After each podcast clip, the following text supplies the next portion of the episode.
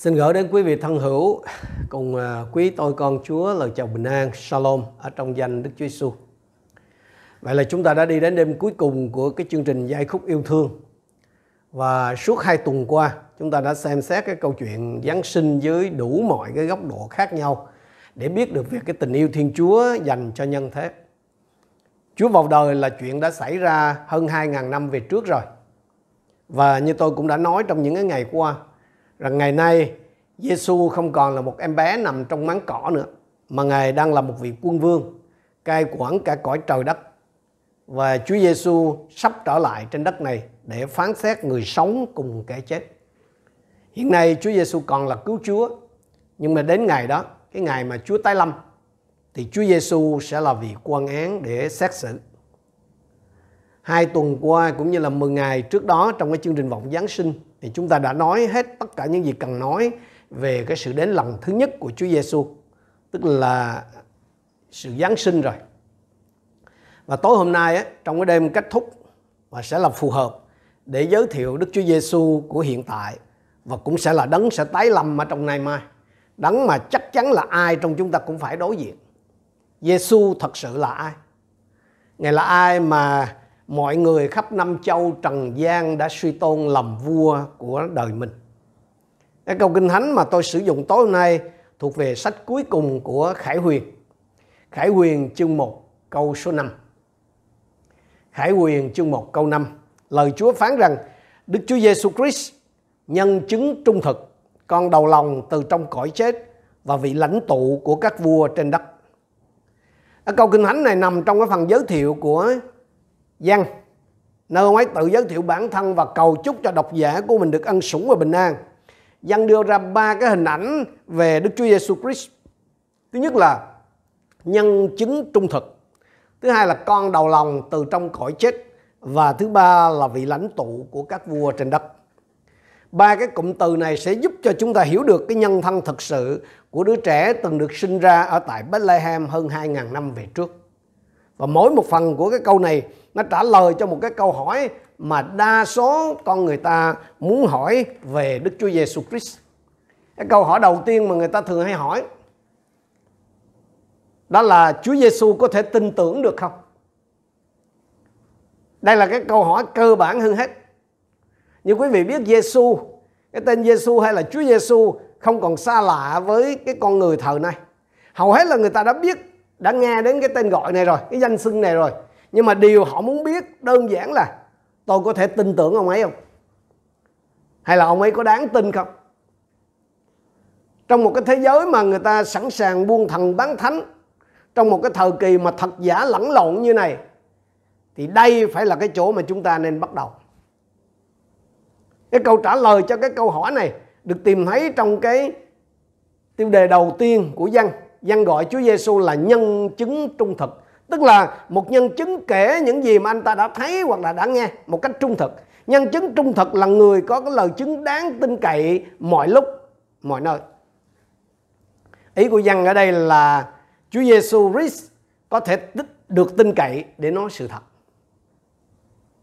Một khi đã nói đó, thì Chúa Giêsu chỉ nói sự thật. Những lời của Giêsu là hoàn toàn đúng sự thật và có thẩm quyền. Thờ Timothy thứ nhất chương 3 câu 16 bảo rằng Đức Chúa Giêsu Christ đấng đã làm chứng những lời chứng tốt trước mặt Bonser Philas. Giêsu đã xin nhận gì trước mặt Tổng trấn Philas? Ở trong văn 18 câu 37 phán rằng đây là lý do tại sao ta đã sinh ra, tại sao ta đã giáng thế. ấy là để làm chứng cho sự thật. Bất cứ ai thuộc về sự thật đều nghe tiếng ta. Chúa Giêsu là người đứng đầu trong việc nói thật. Nên mà những ai mà muốn tìm kiếm sự thật ấy là phải lắng nghe ngài. Mỗi một người phải xử lý cái vấn đề này cơ bản này về Chúa Giêsu tôi có thể tin tưởng Chúa Giêsu không? Chừng nào mà cái chuyện này chưa được giải quyết thì không có cái ích gì để nói về tất cả những vấn đề khác. Kinh thánh bảo rằng là tất cả chúng ta đều vấp phạm nhiều cách nếu ai không vấp phạm điều gì trong lời nói mình, ấy là một người trọn vẹn, có khả năng kiềm chế cả thân thể mình. và cờ chương 3 câu 2. Trong khi đó đó thì lời Chúa ở trong phi nhất chương 2 câu 12 rằng là nói rằng Chúa Giêsu là không hề phạm tội. Trong miệng Ngài chẳng tìm được một lời dối trá. Chúng ta có thể tự kiểm chứng điều này. Trước hết là tất cả những gì mà Chúa nói trong Kinh Thánh đều là thật, đều đúng là như vậy. Và đặc biệt là tất cả những gì Chúa báo trước, những gì mà Chúa phán hứa đều đã xảy ra. Và người ta tính rằng có 35 lời tiên tri, tức là những điều mà Chúa báo trước về sự đến lần thứ nhất của Chúa Giêsu là Giáng sinh á, đều đã được ứng nghiệm. Vì thật, điều chi mà Đức Chúa Trời đã hứa thì Ngài cũng có quyền làm cho trọn. Như trong Roma chương 4 câu 21 đã nói, Chúa là Đức Chúa Trời thành tính Ngài luôn giữ lời. Để kiểm chứng xem Đức Giêsu có đáng tin, có tin tưởng được hay không, tôi thách thức quý vị hãy đọc, hãy dành thời giờ đọc các cái sách phúc âm. Quý vị có thể tìm mua hoặc là search ở trên mạng. Hãy dành một tháng rồi để tự đọc, tự khám phá đi, tự rút ra kết luận.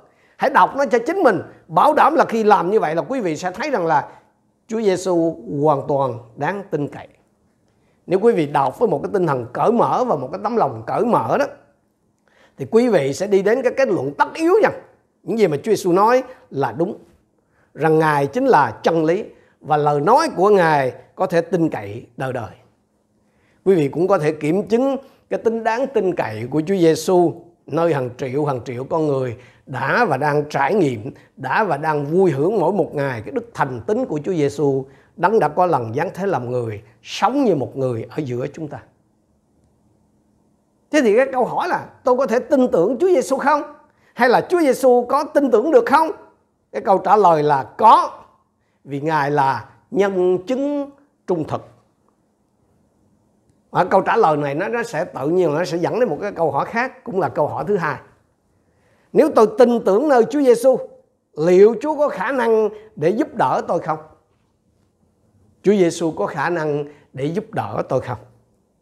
Cái câu trả lời này được tìm thấy, cái câu trả lời cho cái câu hỏi này được tìm thấy ở trong cái tức hiệu thứ hai mà tác giả thơ khải quyền là văn dành cho Chúa Giêsu Christ. Ông gọi Chúa Giêsu là con đầu lòng từ cõi chết. Điều này ám chỉ về cái sự phục sinh của Chúa từ cõi chết. Khi từ cõi chết sống lại đó, Chúa là con đầu lòng từ cõi chết. Điều này chính xác nghĩa là gì? Nó có nghĩa là Chúa là người đầu tiên sống lại từ cõi chết mà không bao giờ chết nữa. Như chúng ta biết là trong cái chức vụ của Chúa, Chúa Giêsu đã khiến cho một số người sống lại từ kẻ chết.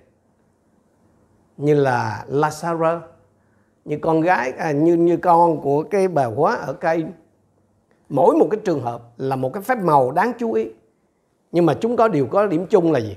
Đó là tất cả những người mà được Chúa khiến sống lại rồi đó rồi sau đó họ cũng phải chết một lần nữa. Nhưng mà Chúa Giêsu thì không. Lý do? Vì như kinh thánh ở trong công vụ đoạn 3 câu 15 nói rằng là Chúa là nguyên thủ hay hay là là đấng làm đầu cội rễ của sự sống Công vụ đoạn 4, của đoạn 2 câu 24 thì cho chúng ta biết rằng Ngài đã bứt đứt dây trói của sự chết vì nó không thể giữ Ngài lại dưới quyền nó. Thật đúng như vậy. Lời Chúa khẳng định ở trong Hebrew chương 2, 14, 15. Vì con cái thì cùng chung huyết nhục nên chính Đức Giêsu cũng mang lấy huyết nhục giống như họ để qua sự chết. Ngài tiêu diệt kẻ cầm quyền sự chết làm ma quỷ và giải phóng mọi người vì sợ chết mà sống trong nô lệ suốt đời. Thưa quý vị, trường sinh bất tử hay là được sống đời đời đó là khát khao của con người suốt mọi thời đại. Và người ta đã tìm đủ mọi cách để không phải chết. Nhưng mà mọi nỗ lực, mọi cố gắng của con người đều đã thất bại và sẽ thất bại. Tại sao? Bởi vì cái hậu quả của tội lỗi chính là sự chết. Nhưng mà có một điều rất đặc biệt cái sự chết là cái kẻ thù cuối cùng đã bị tiêu diệt. Chuyện đó xảy ra khi nào? Khi Đức Giêsu người Nazareth sống lại từ trong cõi chết sau ba ngày nằm trong huyệt mộ. Nếu sự chết, cái kẻ thù lớn nhất, kinh hoàng nhất của con loài người mà Chúa Giêsu còn đánh bại, thì còn có cái thế lực nào, còn có cái nan đề nào, còn có vấn nạn nào của tôi và quý vị mà Chúa Giêsu không thắng hơn được. Có một cái bài ca mà tôi rất là thích. He will carry you. Của Wesley Brown tạm dịch trong tiếng Việt như này tôi không biết là có ai đã dịch ra tiếng Việt chưa? Không có nan đề nào quá lớn mà Chúa không thể giải quyết không có ngọn núi nào quá cao mà Chúa không thể dời nó được. Không có cơn bão quá mạnh mà Chúa không thể dẹp yên được. Không có nỗi buồn quá sâu để nỗi Chúa không thể xoa dịu. Nếu Chúa gánh cả thế giới trên vai Ngài thì tôi biết rằng Chúa sẽ cõng anh. Nếu Chúa có thể gánh cả thế giới trên vai Ngài thì He will carry you. Chúa phán hỡi tất cả những ai đang mệt mỏi hãy đến cùng ta, ta sẽ cho các con được yên nghỉ. Nếu sự chết không thể giam giữ được Chúa Giêsu, nếu Chúa có thể bứt đứt dây trói của sự chết và sống lại một cách huy hoàng, và nếu có Chúa có thể khiến cho kẻ chết sống lại, thì Ngài có thể làm bất cứ điều gì. Hãy nhìn vào những gì Chúa đã làm để có thể thấy được cái khả năng lạ lùng vượt trội có một không hai của Chúa. Ngài tạo nên cả cõi trời đất này chỉ bằng lời phán của Ngài. Chúa khiến cho kẻ bại liệt đứng dậy bước đi. Chúa khiến cho cái kẻ mù thấy được, người câm nói được, người điếc nghe được. Chúa rẽ biển đỏ ra làm đôi cho dân Chúa đi qua. Chúa nuôi hàng triệu người trong sa mạc cách siêu nhiên suốt 40 năm mà không phải trồng tỉa gì. Chúa giải cứu bao người bị tà ma hãm áp, bị nghiện ngập, bị say xỉn. Chúa chữa lành cho biết bao cuộc hôn nhân bao nhiêu mối quan hệ gãy đổ hay là liên quan đến Giáng sinh như tôi từng nói đó. Chúa khiến cho những phụ nữ vô sinh có thể sinh con. Một người hết khả năng sinh đẻ như Elizabeth hay là chưa đủ điều kiện sinh đẻ như Mary, mà một khi Chúa can thiệp thì cả hai đều có thể sinh con. Nếu quý vị hỏi rằng liệu Chúa Giêsu có đủ khả năng để giúp tôi không? Thì câu trả lời là Chúa Giêsu không chỉ đủ, mà còn thừa khả năng để giúp cho quý vị. Vì Chúa là con đầu lòng từ cõi chết. Tức là Chúa Giêsu là người đầu tiên sống lại từ cõi chết mà không bao giờ phải chết nữa. Ngài đã bứt đứt dây trói của sự chết, Ngài đã đắc thắng cõi chết, đã sống lại ở trong đắc thắng huy hoàng. Hãy an tâm mà đặt lòng tin nơi Ngài. Chúa Giêsu đáng tin cậy. Chúa Giêsu có khả năng để giúp đỡ tôi. Nhưng mà liệu Chúa Giêsu có lo cho tương lai của tôi được không? Đó là câu hỏi thứ ba. Nói cách khác là liệu Chúa Giêsu có muốn chăm sóc cho tôi trong tương lai không hay là liệu Chúa Giêsu có chịu chăm sóc cho tôi trong tương lai không? Liệu có Chúa có thẩm quyền hay là cái quyền hạn để lo cho tôi không? Cái câu trả lời nó có ở trong cái tước hiệu cuối cùng mà tác giả thơ Khải Huyền là văn dành cho Chúa Giêsu, lãnh tụ của các vua trên đất. Ngài là lãnh tụ của các vua trên đất. Cái từ lãnh tụ hay thủ lĩnh có nghĩa rằng là Chúa Giêsu là người có thẩm quyền tối cao trên tất thảy các cái vị vua hay nguyên thủ quốc gia trên thế giới. Lãnh đạo của các cái quốc gia trên thế giới là những người vĩ đại. Nhưng mà Chúa Giêsu còn vĩ đại hơn. Các cái lãnh đạo quốc gia đầy quyền uy nhưng Chúa Giêsu quyền quy ơn. Các vị ấy sai khiến hàng triệu triệu người nhưng mà họ chịu sự sai khiến, họ chịu sự điều khiển của Chúa Giêsu. Chúa Giêsu không phải là một trong những vị vua trên thế giới Chúa Giêsu cũng không phải là một trong những vị lãnh tụ trên thế giới mà Ngài là đứng đứng đầu là cai trị tất cả các vua, các lãnh đạo trên toàn thế giới. Khi văn viết sách Khải Huyền thì hầu như cả thế giới thời bây giờ là đang nằm dưới quyền kiểm soát của đế quốc La Mã và Nero là vị hoàng đế đang cai quản trị cái đế quốc đó. Lúc bây giờ Văn đang là tù khổ sai tại đảo Bắc Mô vì có niềm tin nơi Chúa. Phật trong thì có gì đó sai sai đúng không? Nếu Chúa Giêsu là lãnh tụ hay là thủ lĩnh của các vua trên đất thì kiểu gì trong số đó lại chẳng có Nero hoàng đế của La Mã lúc, lúc bây giờ đúng không? Nếu Chúa Giêsu là đấng cai trị của Nero tức là cấp trên của Nero thì tại sao lại Chúa lại để cho Nero bị giam cầm Nero lại giam cầm tôi tớ của Chúa là dân như thế? Đây là thắc mắc mà dân bắp tích đã từng có khi ông bị Herod bắt giam. Thầy có phải là đấng phải đến hay là chúng tôi còn phải đợi đấng khác chăng? Có thể một số người trong quý vị hiện đang trong cái tình trạng lung lai giống như văn cũng nên. Đấng phải đến, tức là đấng Messia hay là đấng Christ hay là cứu Chúa đó. Cứu Chúa gì mà sao mình bị giam cầm như vậy lại không thấy động tịnh cứu giúp gì hết. Nghe quen quá đúng không? Đã không ít lần mình cũng thắc mắc giống vậy đúng không? Nếu nhìn vào cái xã hội mà chúng ta đang sống đây thì thật khó để tin rằng Chúa bình an đang cai trị thế giới này. Vì rõ ràng là cái sự dối trá nó đang lên ngôi. Rõ ràng là cái điều ác nó đang thắng thế khắp mọi nơi. Và khi quan sát ở xung quanh, chúng ta có thể nhận thấy rằng rõ ràng là Satan đang cai trị các vua ở trên trái đất. thế nhưng mà thấy vậy chứ không phải vậy thưa quý vị không phải Satan hay là bất kỳ một cái lãnh đạo của bất kỳ quân quốc nào ở trên thế giới này có quyền quyết định ở trên lịch sử nhân loại này đâu các vị lãnh đạo ấy và cả Satan chẳng qua cũng chỉ là công cụ, là chấp hành viên, là thừa tác viên của Chúa mà thôi. Chúa Giêsu mới là đấng thật sự cầm quyền cai trị.